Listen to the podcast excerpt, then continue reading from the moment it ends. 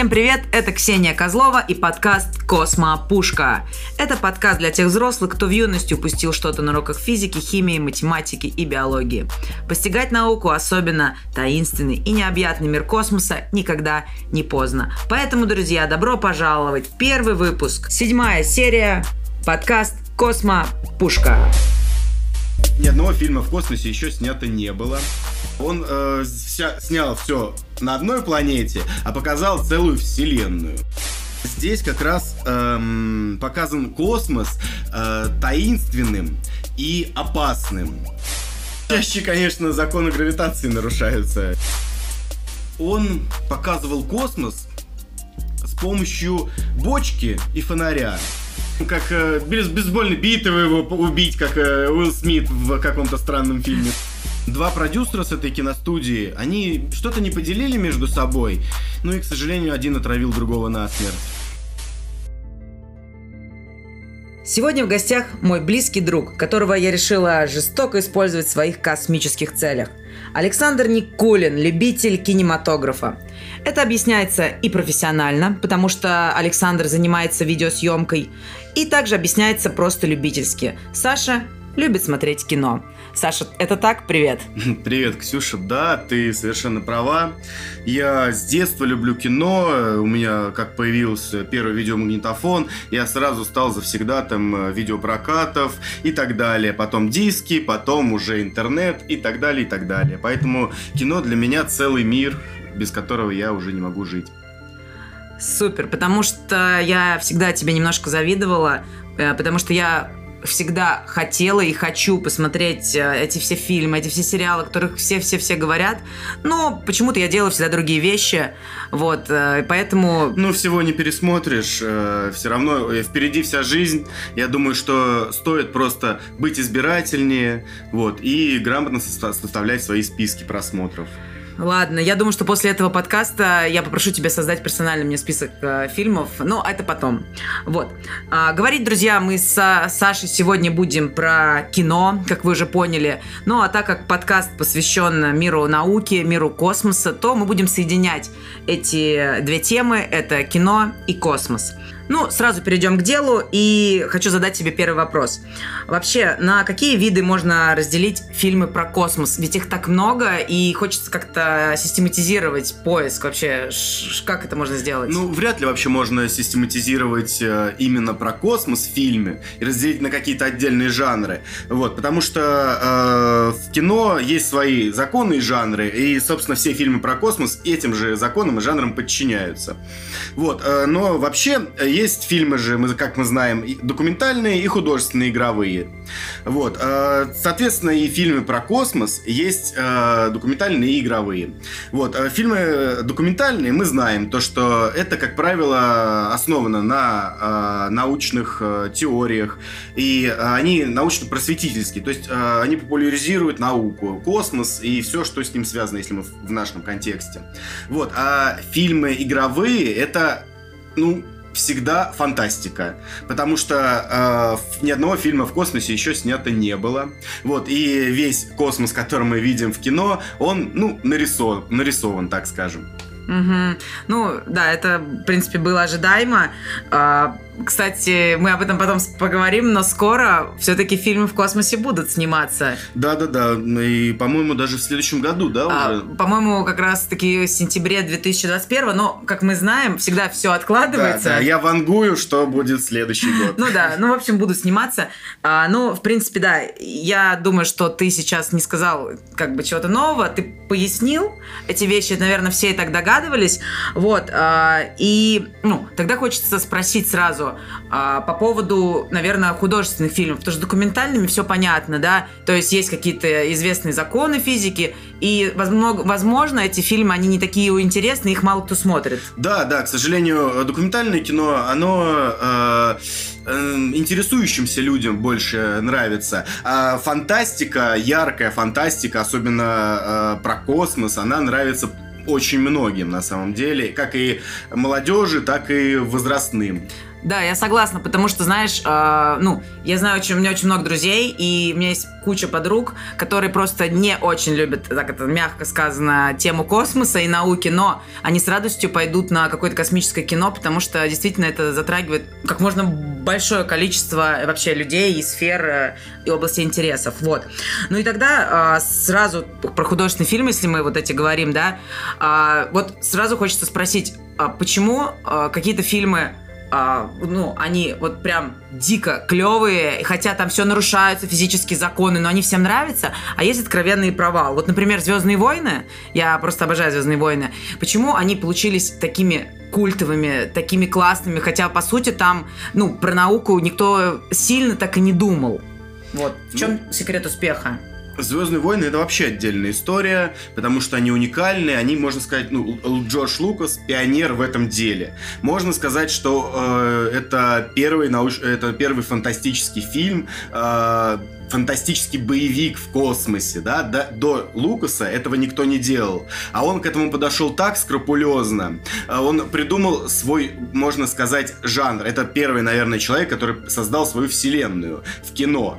А, он э, очень э, много вкладывал себя в это. И он еще, эта идея у него появилась еще в молодости. И он э, ее развивал, развивал. И э, благо, что э, нашлись люди, э, которые в него поверили и смогли, э, ну, и он смог найти деньги на это все э, дело. Потому что кино это, к сожалению, совсем не дешевое удовольствие, да. Вот. И э, получилось успе успешно у него, потому что он был пионером. И в то время э, этого до него никто не делал. Вот. И э, и такого никто не видел просто раньше на экране. Ни роботов, ни других планет. Э, он э, снял все на одной планете, а показал целую вселенную. Вот, и это очень сильно расширило горизонты и дал, э, дало путь другим э, создателям кино, э, киноделам, которые уже по его проторенной дорожке, да, делали свои великие вещи. Угу, угу.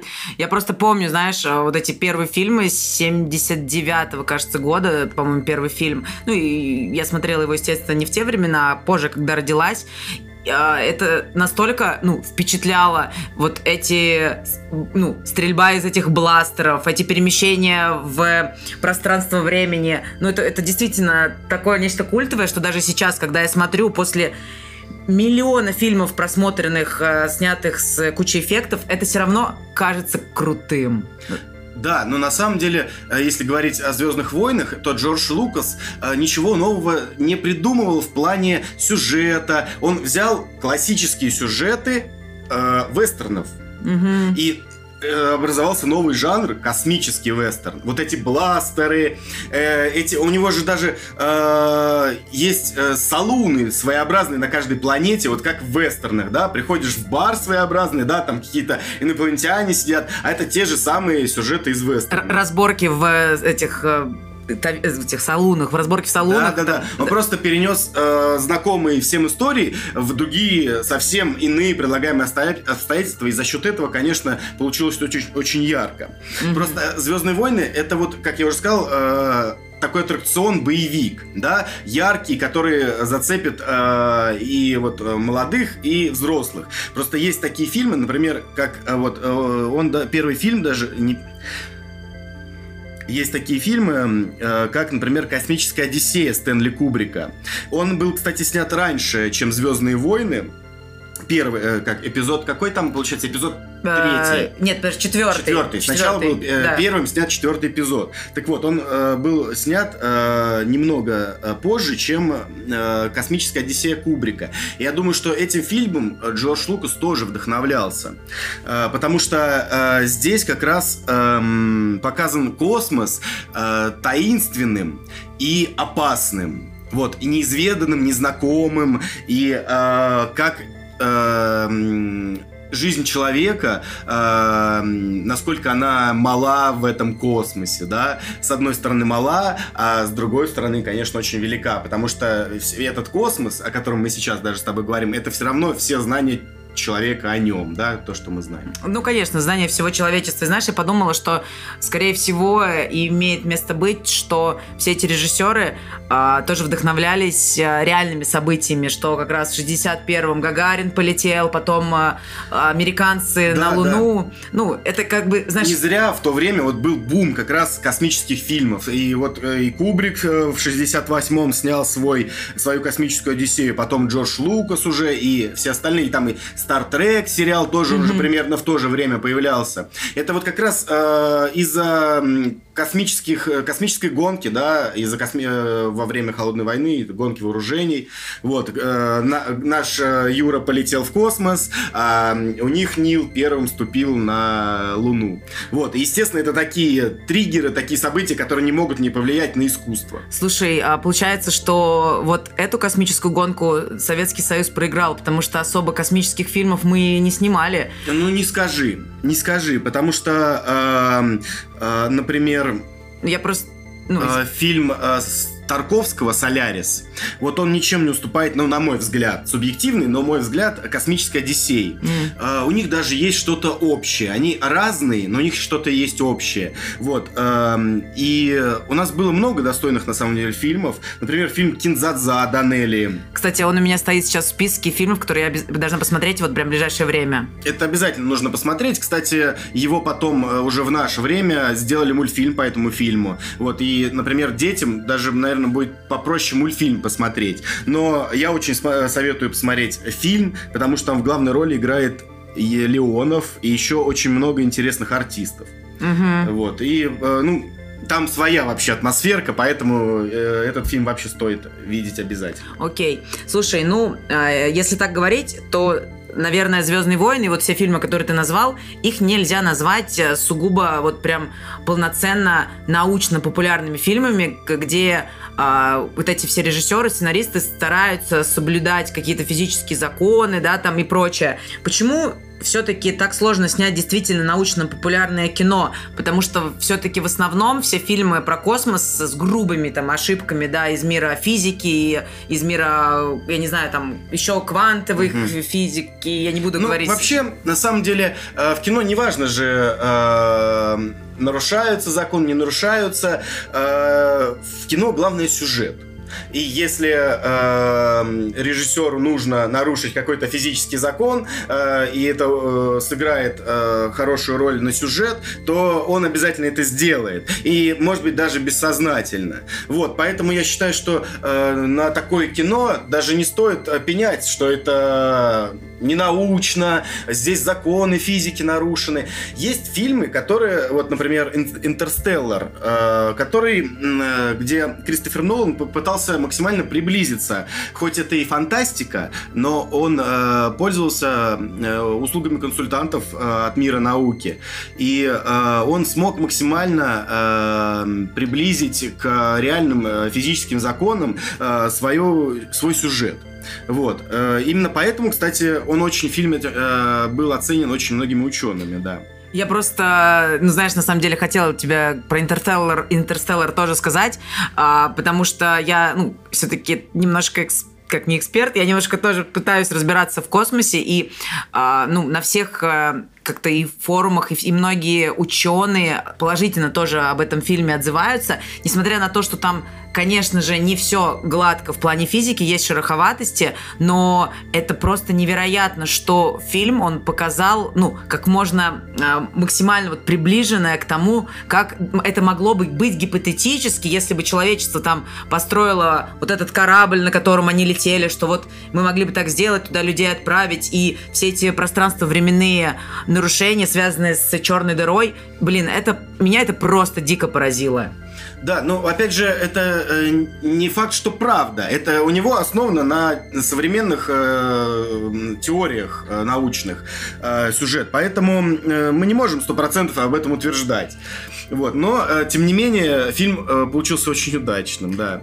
Согласна, да, потому что сейчас э, мы верим, как бы считаем, что правда это одно, а в свое время считали, что ньютоновская физика, она правда, а потом пришел Эйнштейн, да, а может быть... Джордана Бруно и... э, И я так же с далее. ними, да. да, да. То есть, возможно, что в будущем мы что-то новое откроем, и получится, что э, все вообще по-другому, короче. Конечно, да, С- да. Согласна, согласна. Слушай, но тогда давай, раз уж мы э, тоже пытаемся связать космос с физикой, а, чаще всего вот э, какие э, ну, грубые вот ошибки сценаристы, режиссеры в фильмах таких совершают? Вот, знаешь, это когда пос- вот ученый там, или человек, который хорошо учил физику в школе, он такой взялся бы за голову и сказал, боже мой, что это такое? Может быть, ну, в каких-то фильмах вот э, так Ну, любят делать. чаще, конечно, законы гравитации нарушаются. Это самое очевидное, да? Вот. Ну и, например, э, при, э, когда показывают путешествия, межзвездные путешествия, то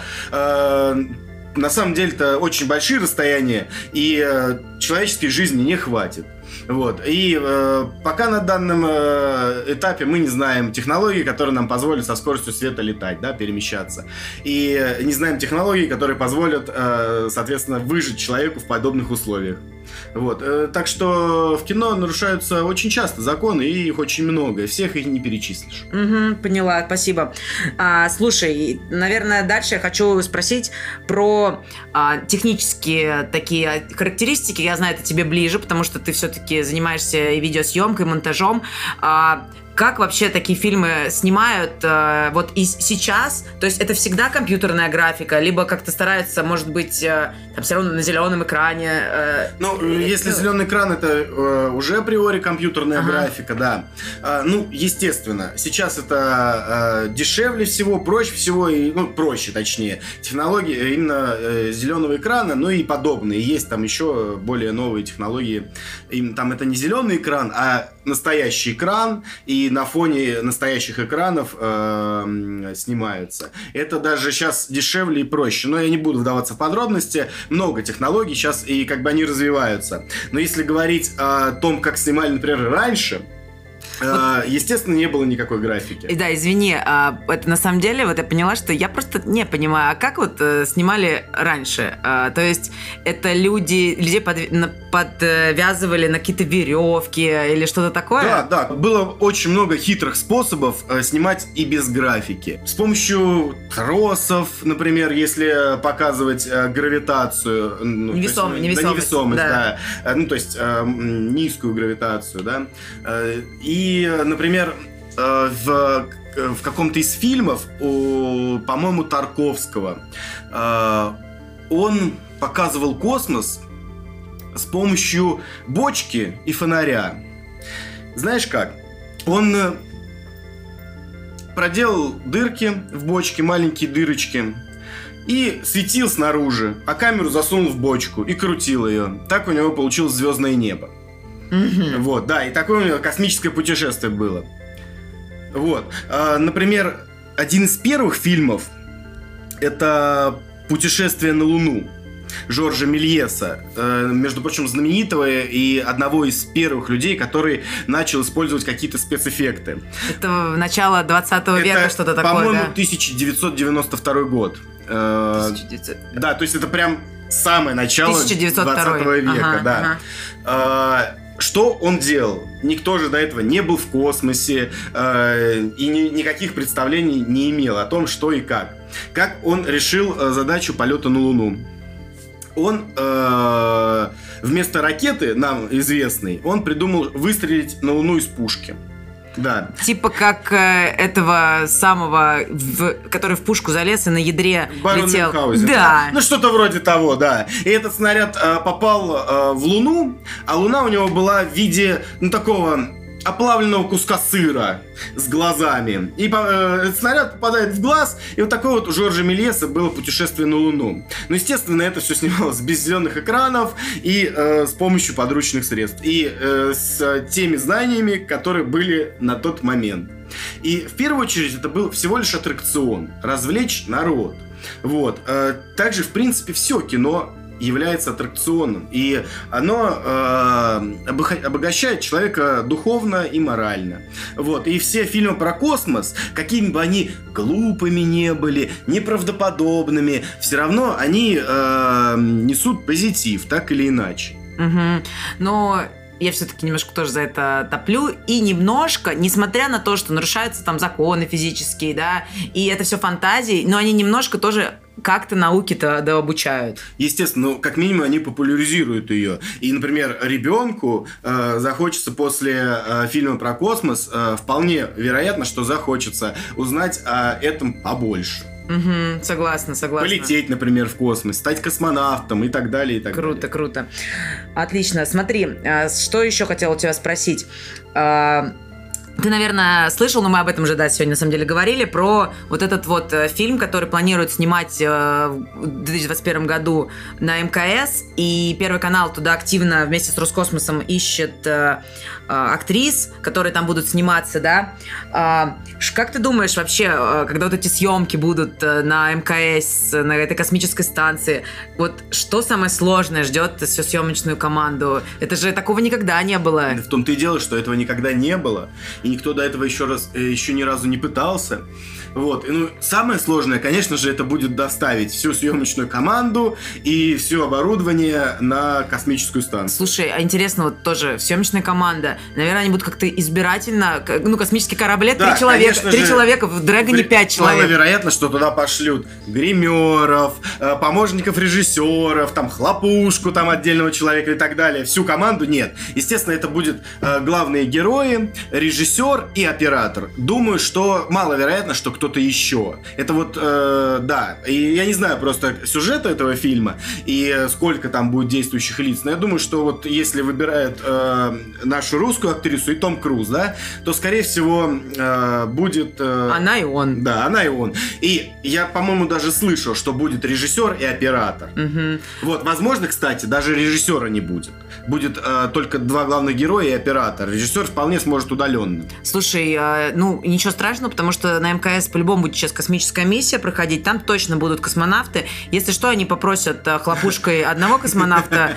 Э, а там, ну, кстати, космонавты... Ученых, космонавтов, да, просить хлопушкой поработать. Я тебе честно скажу, что я подписана там на инстаграм на космонавтов, они еще очень классные фоточки делают. Так что, может быть, и оператор-то на Земле останется. Да, вполне возможно. На самом деле, у них там э, очень неплохое оборудование на космической станции, между прочим. Но тут другой вопрос. Тут кино. Тут кино, да, и там они скорее, скорее больше э, исследованием занимаются и фотографируют, да, а тут нужна э, хорошая кинокамера. Угу. Слушай, ну, наверное, невесомость а, вот на МКС, которая есть, как-то повли... ну, как-то по-другому а, заставит думать оператора того же, да, как с камерой работать. Это же так Это интересно. Сто процентов так. Я, честно говоря, даже не представляю. Я бы очень хотел бы поработать с камерой в невесомости. Вот что я тебе скажу. Эх, жалко, они не отбирают э, классных э, видео э, видеоменов э, да, на да, этот да. проект. Думаю, что у них они есть. Да. у них есть они. Вот, но на самом деле э, работа с камерой в невесомости, она, э, думаю, что с какой-то точки зрения облегчит э, э, работу в плане э, стабилизации, например, картинки, потому что, ну, э, но как-то ее нужно все равно, чтобы оператор смог контролировать, то есть, э, чтобы у него э, была устойчивость какая-то. Фиксация. Фиксация, да, ну или э, чтобы он смог перемещаться, то есть э, с этой камеры как-то э, без своей помощи. То есть, может быть, кто-то его должен там за какие-то тросы двигать или что-то такое. То есть, это все э, должно быть продумано на Земле. Угу. И уже только потом отправлены, да, э, в космос люди. Обязательно продумано, отрепетировано с режиссером, с актерами, со всеми. И только потом уже, потому что это все очень дорого, сама представляешь, да, ну, точнее, не представляешь, ну. я не представляю, насколько. Вот, и поэтому они обязательно все сделают это по 10 раз на Земле, отрепетируют, у них уже будет от зубов отскакивать, и только тогда потом они поедут это все делать там. Скорее ребята. всего, наверное, в центр вот подготовки космонавтов они все отправятся, конечно, и там конечно. они же там это, тренируются в специальных Э, в таком а, как бы резервуаре с водой, ну, сто процентов, потому что я тоже слышала, что помимо того, что актриса а, будет проходить подготовку, так еще и вот как раз-таки, э, как ты говоришь, либо режиссер, либо, либо и оператор, я тоже об этом слышала, они тоже будут тренироваться, как тренируются космонавты, конечно, да, да, и все вот эти подготовки, центрифуги, вот это прочее, это, это конечно, естественно, жестко. они же будут все те же самые перегрузки испытывать, естественно, придется это, им... Это, конечно, готовится. Это уникальнейший проект. Я вот сейчас немножко подумала об этом больше. Это очень круто. Такого не было. Такого не было. Тут даже э, не столь важно, какой это будет э, по итогу фильм, э, как сам факт э, того, что это происходит. То, что уже человечество достигло как бы того уровня э, в э, технологиях науки, чтобы э, сделать э, искусство в космосе. Да, и скорее всего, кстати, это потом будет повторяться, и это станет типа нормой, знаешь, а потом когда-то может быть да, и станет. А потом да, когда-то да. и мы будем также говорить и записывать подкаст про то, что на Марс планируют отправить съемочную бригаду. Ну, кстати, знаешь, с э, темпами с какими SpaceX движется в космическом направлении, я думаю, что это случится при нашей с тобой жизни. Ну, не знаю, как э, насчет людей на Марсе, насколько скоро они там окажутся, э, но есть ли вообще в этом смысл. Но я бы посмотрел такой фильм, конечно. Конечно. Естественно. Вот. Слушай, ну мы уже потихонечку будем завершать наше, наше общение. И напоследочек оставил такой э, вопросик. Мне кажется, ты даже догадываешься, какой а, ну, посоветуй все-таки нашим слушателям что-то э, про космос. То есть э, и понятно, что есть куча обзоров, э, все там знают, что да, Интерстеллар класс, смотрите все и все такое, но хочется с твоей как бы стороны, да, как-то прям сказать, может быть, есть какие-то фильмы, которых вообще никто не знает, они типа а недооценены, а они люто классные. А, ну, на самом деле, э, фильмов про космос э, уйма. Советовать можно не пересоветовать, можно целые списки составлять по этим фильмам. Ну, конечно же, нужно посмотреть те фильмы, которые уже я назвал. Это, ну, «Солярис» Тарковского обязательно, «Космическая Одиссея» Кубрика, «Кинзадза» Данелли, вот, а так, а, ну, я бы посоветовал все-таки теперь э, какие-то современные фильмы, вот а которые выходили в одно время с Интерстелларом. Вот, Интерстеллар, кстати, обязательно посмотрите, и те, кто не смотрел. Вот. А, нужно глянуть обязательно фильм «Прибытие», потому что там рассказывается о контакте с неземным разумом и рассматривается с точки, с точки зрения лингвистики, как бы человек мог, ну, Общаться. заговорить, Вау. да, заговорить с инопланетянином. Да, это очень интересный сюжет, Да. Обязательно. Это, кстати, вот про нарушение всех законов физических э, мы не сказали, но во всех этих фильмах просто это отдельная история, что всегда человек типа может поговорить с э, инопланетянином. Да, или там как э, без, бейсбольной битвы его убить, как э, Уилл Смит в каком-то странном фильме. Слушай, ну это Уилл Смит, там вот это, это череда вот этих фильмов э, «Люди в черном», это вообще... А, не, кстати, «Люди в черном» очень даже неплохое кино в этом плане. Очень смешное, да, интересное, вот в отличие там, э, я уже не помню, как это, «День независимости», что ли, странный фильм, где Уилл Смит убивал там... А, ну, я, я не помню, такого не помню. Но, кстати, это очень важная тема, да, потому что а, это же, они, возможно, вообще не говорят словами, а... Не говорят, конечно, и как бы э, очень сложно представить, как они выглядят физически, и физическое ли это существо. Может быть, это вообще э, сборище э, газа, то есть Да, э, понимаю. скопление газового облака Ладно, какое-то, да? Этот разговор, кстати, лучше сейчас не продолжать, потому что это жесть, конечно, мы же не знаем, как это будет. Окей, а, да. Ну, я сказал прибытие. Ну, и обязательно, конечно же, смотрите «Аватар», Мгм. Потому что это, наверное, один из самых ярких фильмов за последнее время про космос и вообще про э, путешествия межпланетные, и э, про человека, и про толерантность в человеке, и э, про то, как мы сами друг с другом можем уживаться. И, конечно же, Извини, еще аватар, конечно же, классный тем, что он очень красивый. очень красивый, ну и Да, очень красивый. да. Джеймс Кэмерон знает свое дело, Пушка, естественно. пушка. Он э, скоро еще два фильма выпустит. Да? с- он уже, с ним, уже снял, по-моему, они сейчас монтируются, да. Будет два полноценных фильма, и он их снимал одновременно. Да, это Вау. будет продолжение «Аватара». Это он тебе на прошлой неделе, на вашей очередной встрече Да, рассказал? да, да, мы с ним э, выпивали чаек э, у него на террасе в Америке, да, там, где он живет, я не помню. И, ну, за мной часто самолет прилетел, я спал, да, и он меня вез назад, да. Хорошо, спасибо.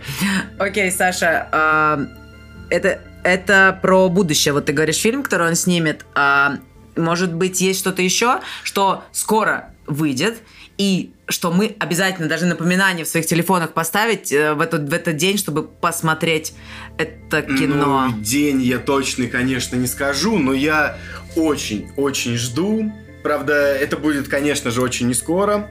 Вот, я тут недавно книгу почитал одну. Это китайский автор Лю Цзинь. А, и книга его называется «Задача трех тел».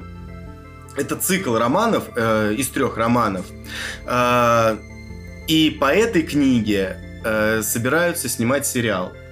Вот. Э, но я не буду вдаваться в подробности о чем там. Я очень просто надеюсь, советую книгу обязательно. И э, очень жду этот сериал. И с ним недавно такая забавная история произошла. Этот сериал э, нач- начали разрабатывать сценаристы Игры престолов. Вау! Да, да, да. Так что э, обещают быть э, прям пушкой. Мгм. Вот. И, ну, такая небольшая заминка.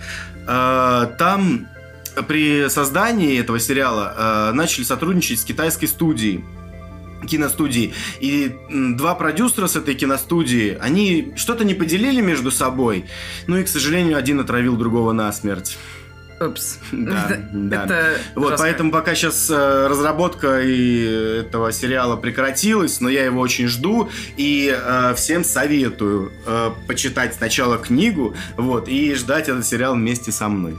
Слушай, э, я думаю, что я прикреплю к описанию к этому подкасту название вот этих фильмов э, и, ну, Да, сериалов. да, обязательно. Ссылочка в описании. Да, да. Слушай, э, да, спасибо я за твои рекомендации. Обязательно все напишу в э, в описании к подкасту. И я думаю, что, наверное, будем заканчивать, э, да, на такой вдохновляющей ноте про будущее, будущие сериалы, будущие фильмы.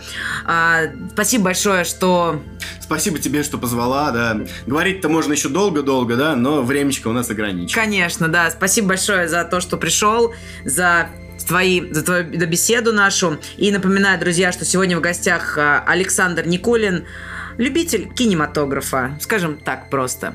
Ну все, до новых встреч, друзья. Пока-пока. Подкаст Космо Пушка.